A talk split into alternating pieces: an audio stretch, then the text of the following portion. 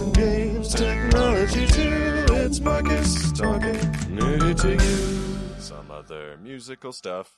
So I'm pretty excited because MIDI 2.0 is coming.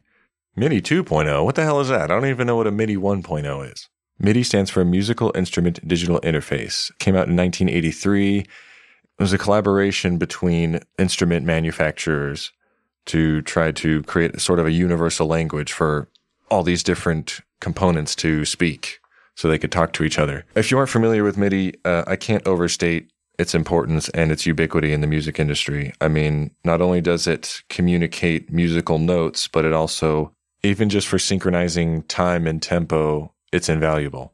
They even use it for lights. Uh, it, it's everywhere. Recording, composing, performing. It's, it's, it's everywhere. If you've ever looked on the back of like a piano, a, a keyboard and you'll see that little five pin port, that's, that's the traditional MIDI connection. Yeah, like I said, it was it started in 1983 and almost 40 years later in January 2020, the MIDI Association has come out with its fancy new update. There have been some upgrades to MIDI over the years, namely uh, MIDI over USB, I guess is probably the biggest one, and something called MPE, which I'll talk about later. So something this big being updated is obviously a huge deal.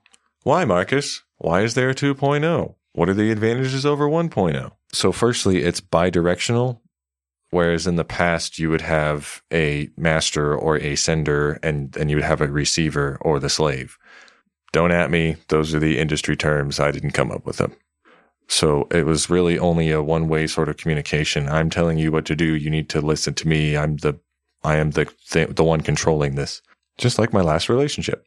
Uh, another thing that MIDI 2.0 can do is uh, auto mapping. So in the past, you would have to, even if you had this fancy smancy controller with all these buttons, most of the time what you would have to do is program it manually. You'd have to push one button at a time and go into your software and tell, and tell it, okay, listen, I'm going to push a button and this is what I want this button to do.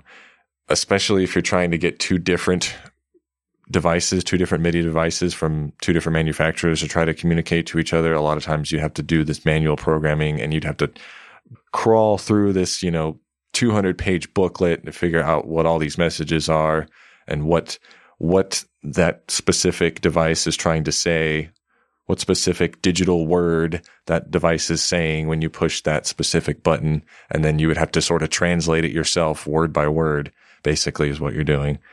And that's if you're lucky. That's if the installation manual is easy to read. It's in English or even physically available. I mean, even looking on the internet, some of these things can be hard to find in the year of our Lord 2021. Um, another thing that kind of goes along with this is they have uh, profiling. So they have automatic profiling. So every device knows what every other device is with MIDI 2.0 and what it can do. And in theory, this can also eliminate compatibility issues because, like I said, I've had, I've had personal experience with this is you hook up a controller and you don't have the drivers for it. You know, you don't have the software for it or, you know, it's not compatible with the new version of Windows or Mac or whatever, or it's not compatible with your, your particular music production software. And it's just a headache. So in theory, this could eliminate that too with these universal profiles. So it'll say, I'm a guitar controller. I'm a keyboard. I am a drum machine. And this is all the buttons that I have, and this is what they do. Hey, good looking. Want to exchange protocol sometime? it's, it's, basically speed dating for machines. Uh, MIDI 2.0 also has higher bandwidth and higher resolution. So MIDI 1.0 is what you would call a 7 bit scheme.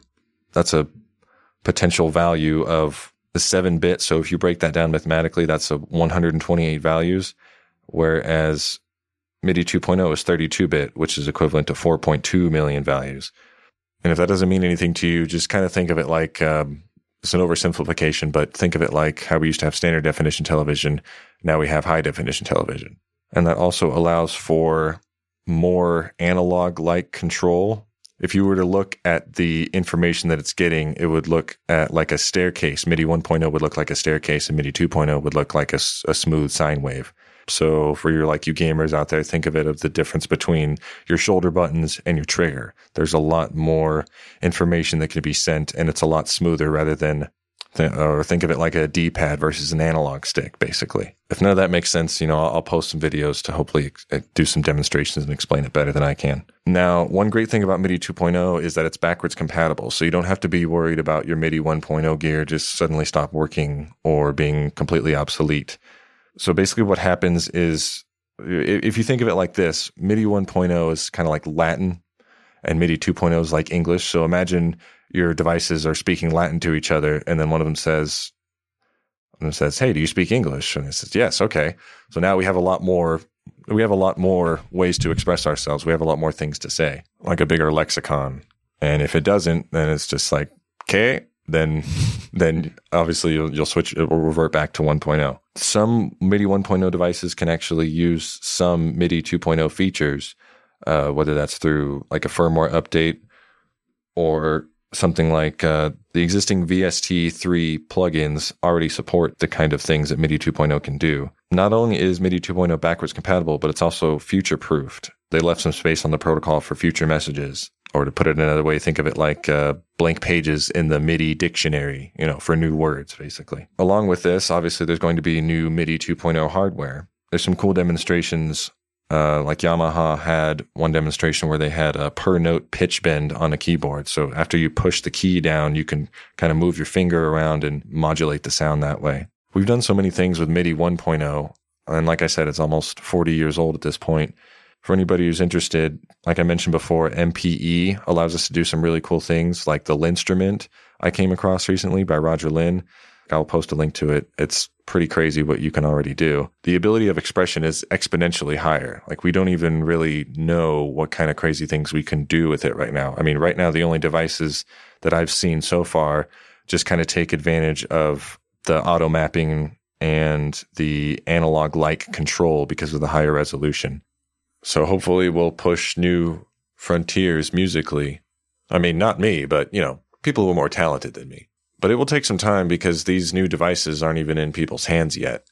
And obviously my mind goes to people like Harmonix and Tetsuya Mizuguchi, or even you look at things like the Jamstick or the Seaboard Rise or uh, Imogen Heap's MIDI gloves and things we can't even really imagine right now. So yeah, obviously I'm pretty excited. Um, I don't know how to end this. Uh, hopefully somebody can come up with a digital protocol that can write jokes for me and insert a musical pun here. Thanks.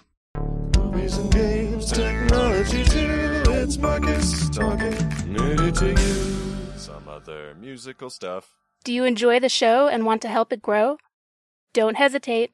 Like, share, and donate.